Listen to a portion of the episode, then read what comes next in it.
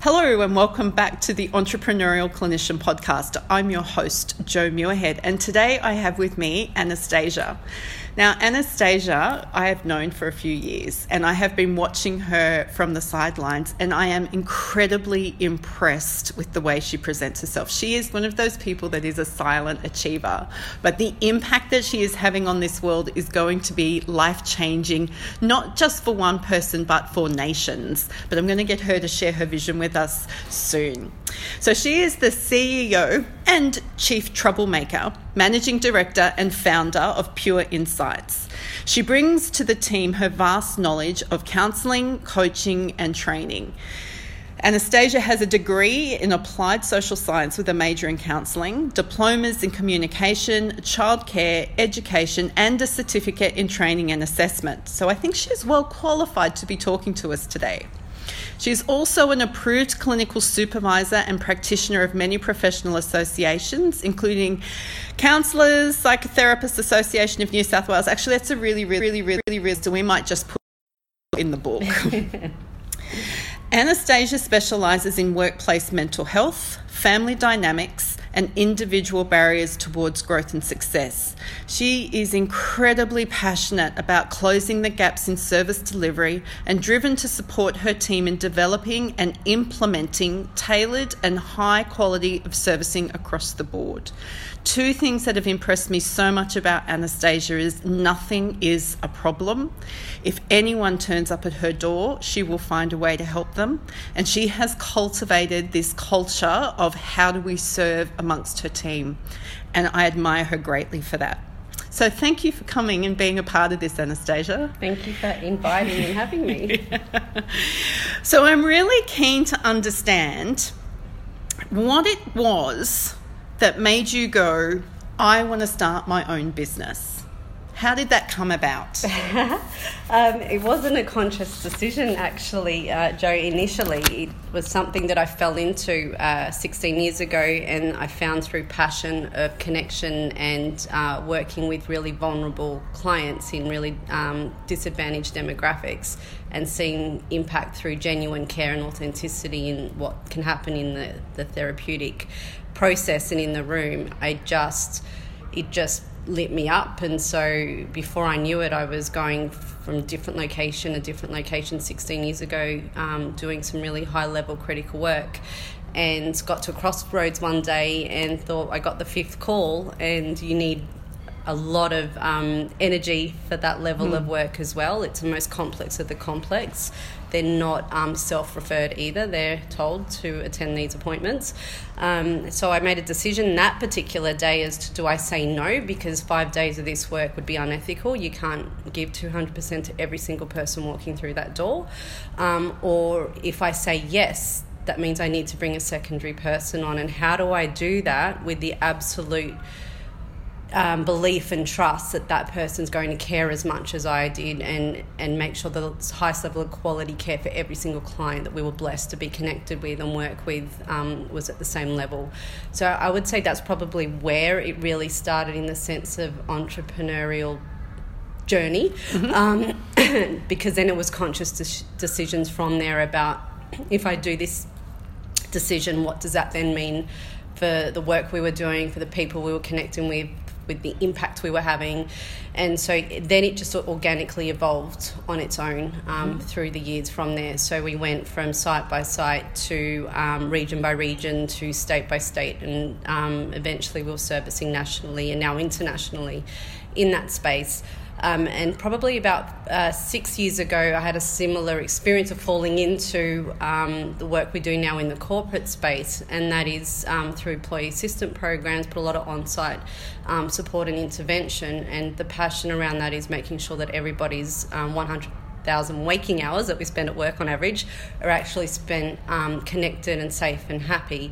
Um, but again, it wasn't an initial plan. I, it was something that we went in we went through authenticity and genuine care for what we were doing, and very quickly saw the impact and the evolution of that that process and support that we were implementing into workplaces, and the impact of people initially walking in so disconnected and disgruntled and stressed and sad to all of a sudden walking in bubbling and talking to the next person in their team and actually setting goals and plans for not just their personal world but also within their work world and when I look at that, and I think if that's how somebody's now transitioned to coming in, they're actually going home happier, they're waking up happier, and that impacts every single connection and every single relationship, not just their work time.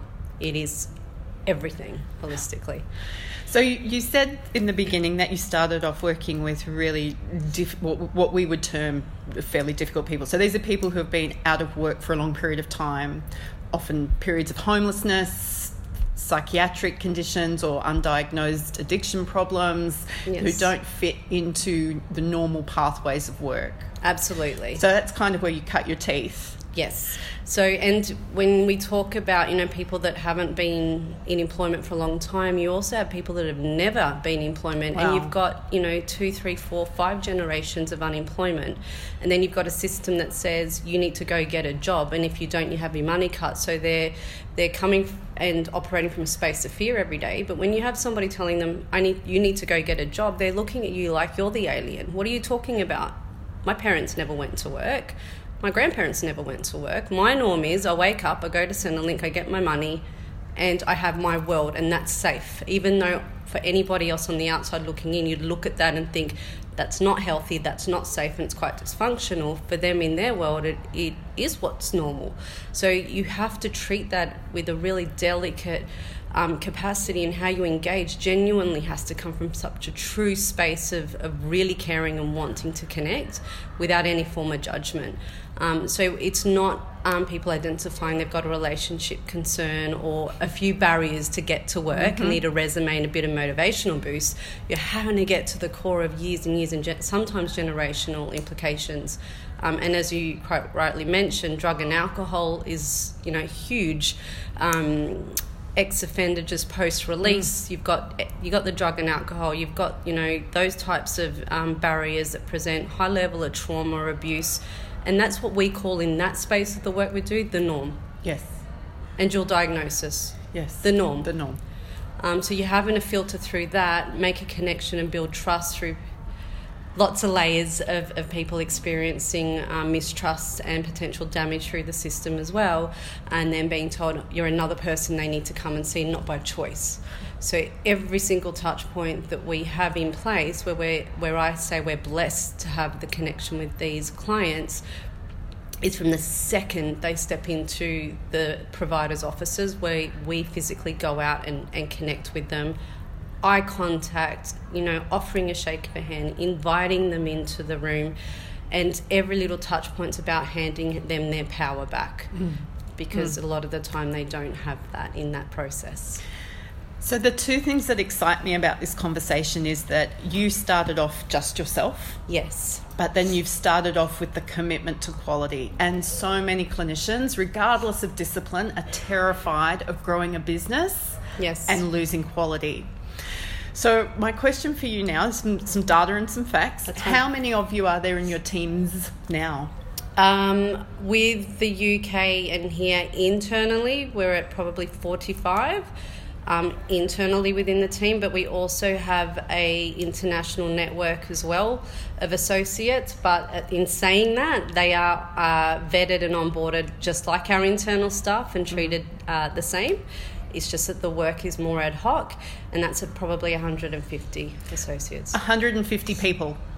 External. External. Yes. Wow. Yes. Okay. So people listening to this interview might be thinking of a multi-clinician team, and they might think twelve, maybe twenty, but you know you're you, you're moving well into three digits. But for me, I find that mind blowing. Mm. So what I find mind blowing about it is that you've also built a culture where the values that you treat your clients who come in and consume your services is the way you treat your staff members. Yes. How, how did that come about for you? Um, I think having a very strong connection and attachment attachment as to purpose and our and my vision and why, mm. um, and being absolutely unapologetic for that on every single layer, um, and also being very. Um, real. So when we put advertisements out and when we do uh, invite people in for an interview, um, it's even to the point of actually trying to talk that person out of the role to wow. show how much they actually genuinely care.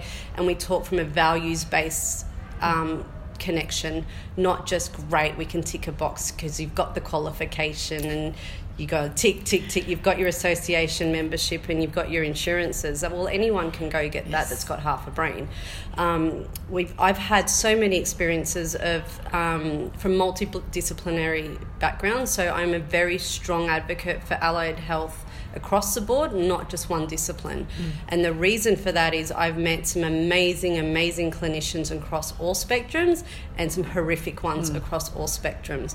Um, so where you have a lot of uh, bias out in the industry, and it's it's not through uh, conscious judgment. I think there's a lot of um, pre-education that people have adopted that we can only use psychologists because psychologists are up the ranks. So you know they can do they only know better and can only do better opposed to other disciplines. And it's not always the case but sometimes you know we've come up across that a lot through um, our journey and my journey. And i love that because i get to challenge it and then prove.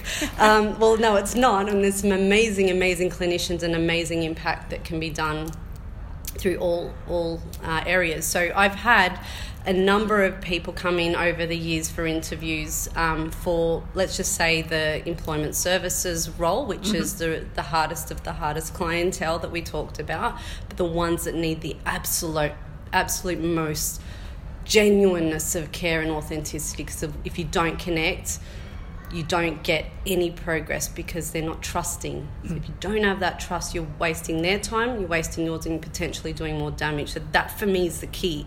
I need to see that they genuinely care and they're truly authentic about why they're there, why they became a clinician, and even what their journey map looks like, and making sure that aligns with our value set, our vision, and our expectation on quality of what we expect out in the field. So if I don't feel like that that's there, um, then I, I would cease the interview. And I've had people come through with PhDs, with masters in all disciplines. And if I don't feel that I can connect with you, there is no way our clientele. And it's my job to ensure that I vet that really, really well. Because if I'm sending you out to give you exposure to these clients, I need to be 300% sure that you genuinely care as much as what I care and you're going to go and do some good work, not potentially do more damage, because I would not be able to sleep at night. And with that, one of my first questions, um, people always ask me what types of questions I ask in those interviews. And one of the first ones is honestly, are you comfortable with the word fuck? Great question, especially given the client group you're going to exactly be working with. Exactly right. Yeah. So if I have somebody sit there and not batter an eyelid, there's cause to continue that conversation, right? Yeah. But if, if somebody's really super uncomfortable, and there's no right or wrong because it's not the right space for everybody either. Um, but for this particular world and the reality of the cohort of the clients, it's really understanding the cohort that you work with um, you've got to be comfortable in that space, mm. otherwise, it won't work mm. and you won't get the connection. So, I'll be setting the clinician up to fail and potentially setting the client up for more damage, which I won't do. Mm. Wow, I love the passion it's coming through. So, and I, you've got me convinced. I'm like, wow, where were you when I needed a job? But that's okay. I was off making sure I was going to become awesome at what I did. So you've you've grown this enterprise from you to like hundreds of people in your organization. So, could you please define for me or for us what entrepreneurialism or, being an entrepreneur means to you? Uh, wow. Um, Sorry. an entrepreneur in general or an entrepreneur in the clinical space? I'd love it in the clinical space. Right. It would be very cool. Okay. So the first thing I'd respond to that is um, anybody, well, take, even taking away the entrepreneur thing at the mm. minute, just to be a clinician, one of my biggest gripes in the industry is people go out, they educate themselves, and they go out and want to help people, but they haven't helped themselves first. Um, so I think the biggest first point is that people actually go and do their own work because unless you've been through your stuff, how can you really connect at the core of somebody sitting in your space needing you to go on a journey with them if you haven't been prepared to do it yourself. Mm. You haven't been prepared to strip the layers and be vulnerable and work through all of those fears and limitations and all of that. You're not coming in at an equal level. So for me, I'm, I am really strong around really hoping the industry shifts to um, that being a mandatory mm. requirement mm. at some point that would be my my biggest win in our world but i guess linking that to the entrepreneurial space um, i guess having a high level of awareness about yourself um, and being super clear about your vision and your values and having the ability to bring people on the journey. So connecting and the right people in, in with your mission and your values um, and having them all in alignment as to where you're going, why you're going there, and why that's super important. And it's not just oh because you know we have an organisation now and um, we need to meet X amount of expectation, whatever you set that to be. But it's about the bigger impact and the ripple effect of the blessed position we're all in as clinicians mm. to really connect and impact and, and shift lives. And it's it's one life initially with that individual person you're connecting with, but then it's all the connections that that person then has and all the layers of that has. So ultimately you could potentially be shifting generations. Yes. And that's, which is just huge. It is huge, and that's what makes me so excited. Is that that's our legacy that it we leave. It absolutely is. Yeah. Um, I think the other thing with that as well is being able to think bigger picture as an entrepreneurial clinician and be able to identify opportunities yep. as they pop up. Mm. And I think as clinicians, and this has been a big learning journey for me that I'm still evolving in, is separating the clinician, leaving the clinician in the clinical room or in the therapeutic space and stepping into owning your role as an entrepreneur yeah. or as a director or as a CEO, however you see yourself. Actually giving yourself permission to say, I'm an amazing, the most awesome clinician that I can possibly be, and I know I do mm. amazing work. But for me to get out to do more or bigger reach or whatever your vision is, you need to have the ability to detach, have the awareness, go, great, clinicians over there for now. Mm-hmm. I'm a CEO right now, mm-hmm. and for me to operate the best that I can as a CEO or an entrepreneur, whatever that looks like, requires me to have skills in other areas to be able to keep progressing forward and to ensure that what I'm doing is sustainable to do it at the level I choose to do it mm-hmm. and wherever it is that I want to take it. And that's been the biggest learning for me.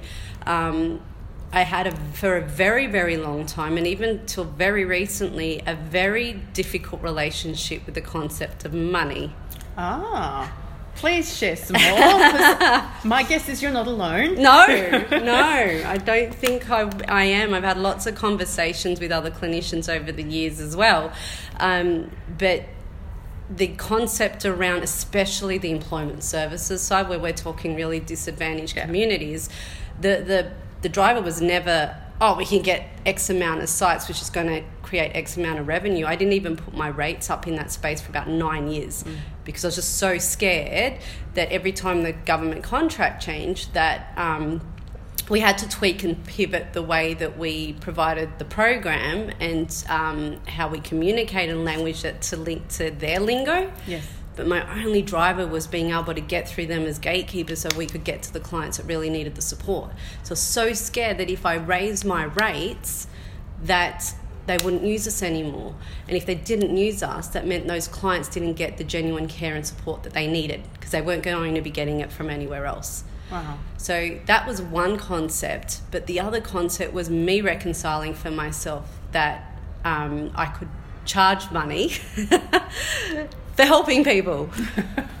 but what you realize very quickly is unless you do that and you hold your value and you yes. know your value, you own that, you can't progress. And if you can't progress, you can't sustain and retain with security around what you're already doing, let alone if you choose to want to do more to have more reach and more impact. You can't do it. Mm.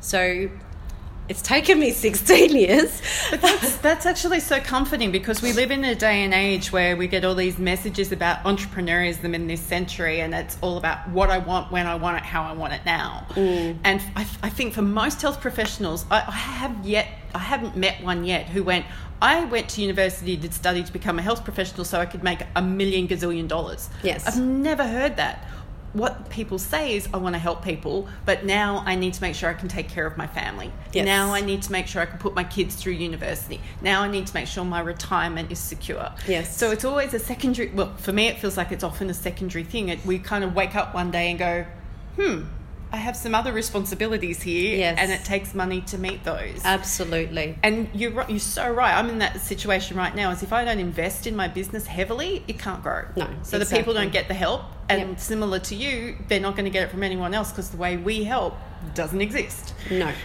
and so you have that as an implication, and through an experience also, is you will have some organisations that may be um, headed up by a clinician or maybe not. Mm. There's lots of smart business people with high level of business acumen out there that have high level uh, health services yes. and um, consulting services yeah. that charge mass loads of money, but they don't have the ethics and the values behind it. Yeah. So I see it as if I'm not doing it and I know that what we do comes from the right space and has the right impact, then other people are going to come and do it without that genuine care and potentially damage people. So that's the hat that I hold now. Um, but also, it's that responsibility to the people you're taking along on the journey as well. So, if I'm going to say to people, come on board, sharing our vision, come in the direction that we're heading, if I don't have the capability to have the security behind that the business and the structure that we've got in place, then I'm at risk of putting those people in an unsafe position in employment to say, oh, we weren't strong enough, so therefore we've lost all of our work, therefore you need to go find another job. And it's not just about them coming in and having a job with you, it's all the implications in their lives as well. Mm. So as an entrepreneur, um, you're responsible for that. I, yes. That's how I, yes. I see it. So it's so multi layered. Absolutely. And it sounds like you've really thought through the opportunities that being a clinician and an entrepreneur bring. Absolutely. You've, you've, thought very carefully around the potential responsibility and risk, but I can hear you talking about we have the opportunity to serve more people. Yes. We have the opportunity to uh, lead by example, treat people with respect and dignity, not as numbers, yes. not as a, a bank account. Uh, treat people as though they're attached to a family system or a relationship pool, or treat give people the skills they need so that they can go out and make more of a change.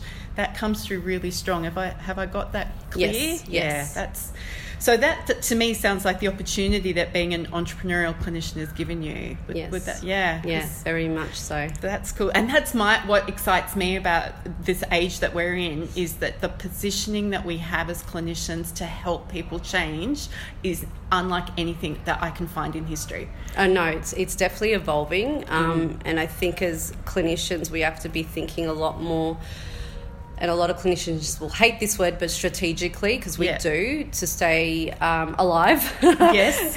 and relevant um, and agile. So, I mean, just if we look at the way technology is going too, I mean, that's not a space I was ever trained no. in. right there with you. What are you talking about? but um, unfortunately, and fortunately, because I'm sure there'll be a lot of positives in it as well, it is evolving and we mm. can choose to be resistant towards it. It's not what my core fundamentals were in my training, nor in most of my belief system. I'm so strong in still wanting that face to face connection because I know the power in it.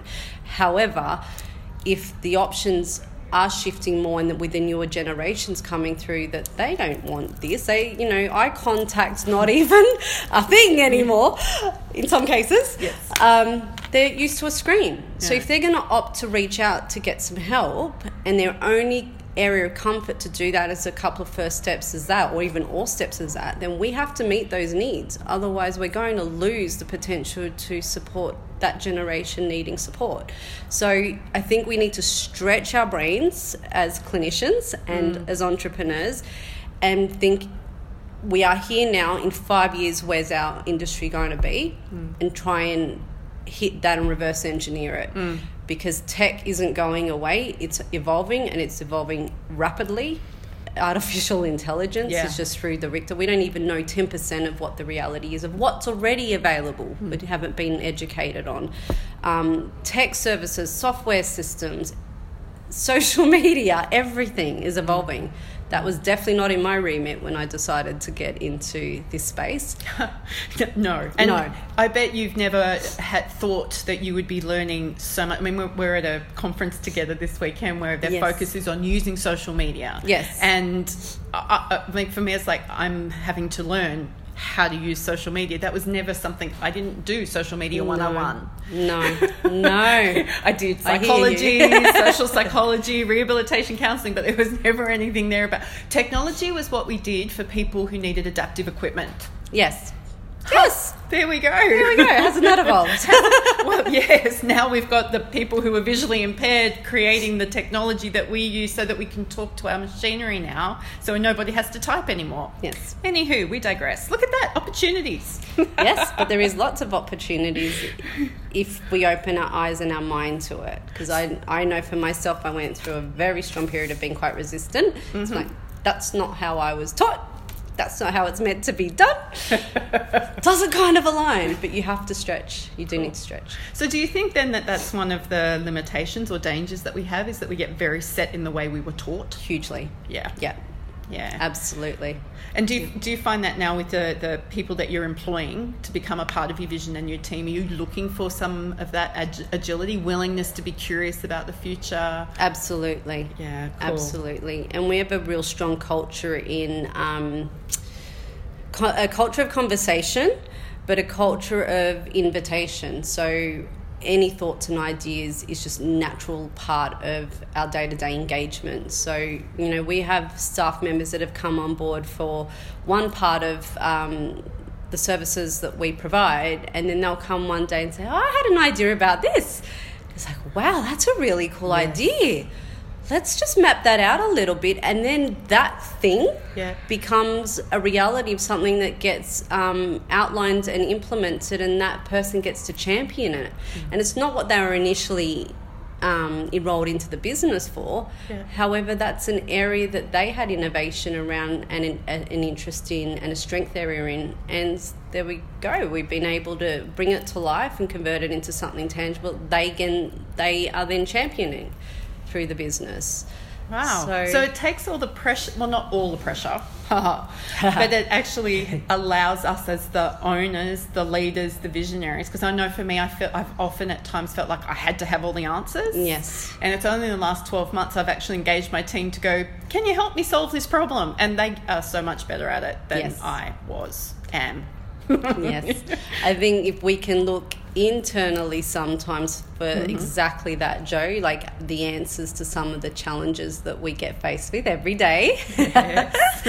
um, and they they and they they do have them a lot of the Mm. time and they actually become more engaged because they feel more connected Yes. and more empowered by being able to support you as well as the organization in an area that it needed the support. Fantastic. So, thinking about new graduates now, if you can. So, Yeah. we have a lot of new graduates who like to graduate and go, that's it, I'm going to be in private practice and I'm going to do this for myself and it's my thing that I'm going to do now. What- I really want your honest answer about this. This is why I'm asking it this way. What advice would you like to, to give them? Oh wow. Um, take well. it's it's a mixed one. It depends on again where you've the graduates have come from, the type of study they've had, and the level of actual hands-on practical engagement and experience. Because it's all well and good to go and do four years of theory books. Um, it's a very different reality when you're in the room with somebody and they're needing practical intuitive, logical connection, care, um, and a partner to go through their journey step by step. So, and the reason I say that is I am aware that there are courses that are just full theory based for four years, and you Yeah. still are qualified enough to come out and launch into private practice. There's other courses out there that have a really beautiful balance of theory, yet you need to prove the theory you've learned in practice with you know lots of practical experience throughout the course. So I'd just be curious as a clinician coming out as to what I, what tools in my toolkit I have to use, how much actual hands-on experience, how much exposure I've had, and what does success look to me look like to me. So if I've literally graduated, I'm I'm about to just go into my own thing. What is the why behind that? Yep. And what does success look like? And I guess a real honest honest question around is this the right step so early on in the career or should there be a bit more exposure first and i don't know whether there's a right or wrong answer to that mm. um, but that's my genuine response and that's through lots of experience and observation throughout the years as well mm-hmm. um, i had a lot of me personally had a lot of different experience in other roles and in life for when I then fell into doing one on one work. Um, but also, my studies were very hands on as well as theory based. Um, so, I'd already worked through a lot of stuff. I've had um, some clinicians come out of uni after four year or five year degree, even fully qualified to go into private practice and come in for an interview with me for our employment services work and I've asked a simple basic question on how would you establish rapport and they couldn't answer me. Yeah, I've had that problem too. Which just is highly concerning. Mm. I one question I ask that sticks with me forever is how would you deal with a resistant um, borderlining verbally aggressive client potentially because again that's mm. the reality of our world and the response I was given was I would ask them to um, feel what the chair felt like and count the windows on the wall. And so my response to that was, well, they would have picked up the chair and launched it at you by the time you finish that. Um, so when you ask me that question, Jo, I do have an internal yeah. reaction that comes up because of those experiences that I've had over the years. But again, there would be some amazing clinicians that are really highly self aware that have probably gone and done a bit of their own work mm. um, and had a bit of exposure that would be ready. Mm. So it's not a, a one size fits all response. I think it comes to the individual. Fantastic. I was so hoping that was going to be your answer. Oh, good. I, I, am the anti seven step system to private practice building. I think yep. it's all about who you are, yes, who you serve, yes, and how do we take that message around. So yes. I'm really keen for to hear those answers. So the, I've picked up some incredible gems from you today. If it's okay to reflect back to you, absolutely. I think it's you're an incredible testament to the fact that that you can build a successful, large, because let's face it, your business is now large, large business based on your values and your values of quality care yes. and caring for people who do not get good care. Yes. So, for anyone listening who has that passion, please follow Anastasia's example. It can be done. Yes. But you've done that by making sure that the way you treat your the people who consume your services with as much respect and dignity as the way you treat your staff. Absolutely. So those two things matter to you. Hugely. Your people matter. Yes. So I've worked in organisations where clients mattered because they were attached to a dollar sign, but the people inside the business they just didn't matter because mm. unless they were producing, they, they had no value, and that hurts. That it does. breaks my heart. It does. Yeah. And, and, and, there's lots of wounded clinicians yeah. out there that have had that experience. Um, so I think you know knowing that you can do both. Yeah, absolutely. By staying true to your values. But you have to be in alignment. like, how can you go out and say, I'm going to go out there and serve people, and that's why we exist. That's why this organisation exists, but not do that with your own people. You got to live and breathe what you do, right? That to me is common sense. Excellent news implement common sense. Just do what you said you're going to do. but I think too, not being afraid to tackle your own stuff. No, please so, do tackle your own stuff. And can I just also add to please. that, Jo? Yes, like, and as I said, suggested initially, you're doing these studies for a reason. Mm. Or to become qualified is for a reason, or to take this journey in these spaces for a reason you need to look at you mm. as part of it. Mm. But also, in saying that, it doesn't just stop there. life keeps going, and just because we've gone and done all of the amazing learning that we've done and the education we've done, doesn't make us immune to life and doesn't make us any different to the next person in the line. So it's really important to know that your that life keeps going, you keep evolving as a person. So your need to go out and access support whenever you need it is critical. And to have your own internal measure of when that is is is so important to then go right, I'm filling up now. I know what where I'm at right now and I actually need to go and connect with whoever that person yes. is. Yes. And again, to be in alignment, to say to somebody, come, you need some support, let me help you, if you're mm. not prepared to do that yourself, then there's a bit of incongruence going on. But if you want to be the best clinician you can be, mm. day in and day out, and the best person you can be, and the best partner, and all of the stuff that comes with it, go and do your work. And it might be once a year, it might be three times a year, it might not be for three years depending on what life throws at you. But we are not immune. We still get the life crap, no matter what. Wow, I'm, I'm going to leave not ask the rest of my questions now because I think that is just too powerful. Just make sure that we do our own work, and that's a speech pathologist, a physiotherapist, an osteopath. You, you don't have to. You have to do the work if you're going to be working with people. Yes. Because people will trigger us. Yes. they yes. will always trigger us. Yes. So how can people get in touch with you? How how is it best to find you, Anastasia? Oh wow, just hear the screaming crazy woman. um, well, I online. So we have. I have um, my LinkedIn profile. Um, I have a public figure page on Facebook under Anastasia Massouras. Um, our website's through Pure Insights or Work Happy that's pretty much the most fantastic. I like keep it simple for us, and I will make sure that those links are in the show notes. And Anastasia would love to connect with anybody who's interested in learning more because she is a beautiful soul, and she will do her best to help anybody who asks a good question. So thank you so much for sharing this with me today. Thank you so much for your time, too, Jo. Hello, it's Jo here. Thanks for listening to this interview today. I trust you're enjoying them. I trust you're learning from these interviews. It was such a privilege for me to be able to conduct them, and I have learnt so much um, as I've prepared for creating the book, The Entrepreneurial Clinician. If you're looking for more information or how to purchase a copy of the book, The Entrepreneurial Clinician, head on over to jomuirhead.com forward slash book.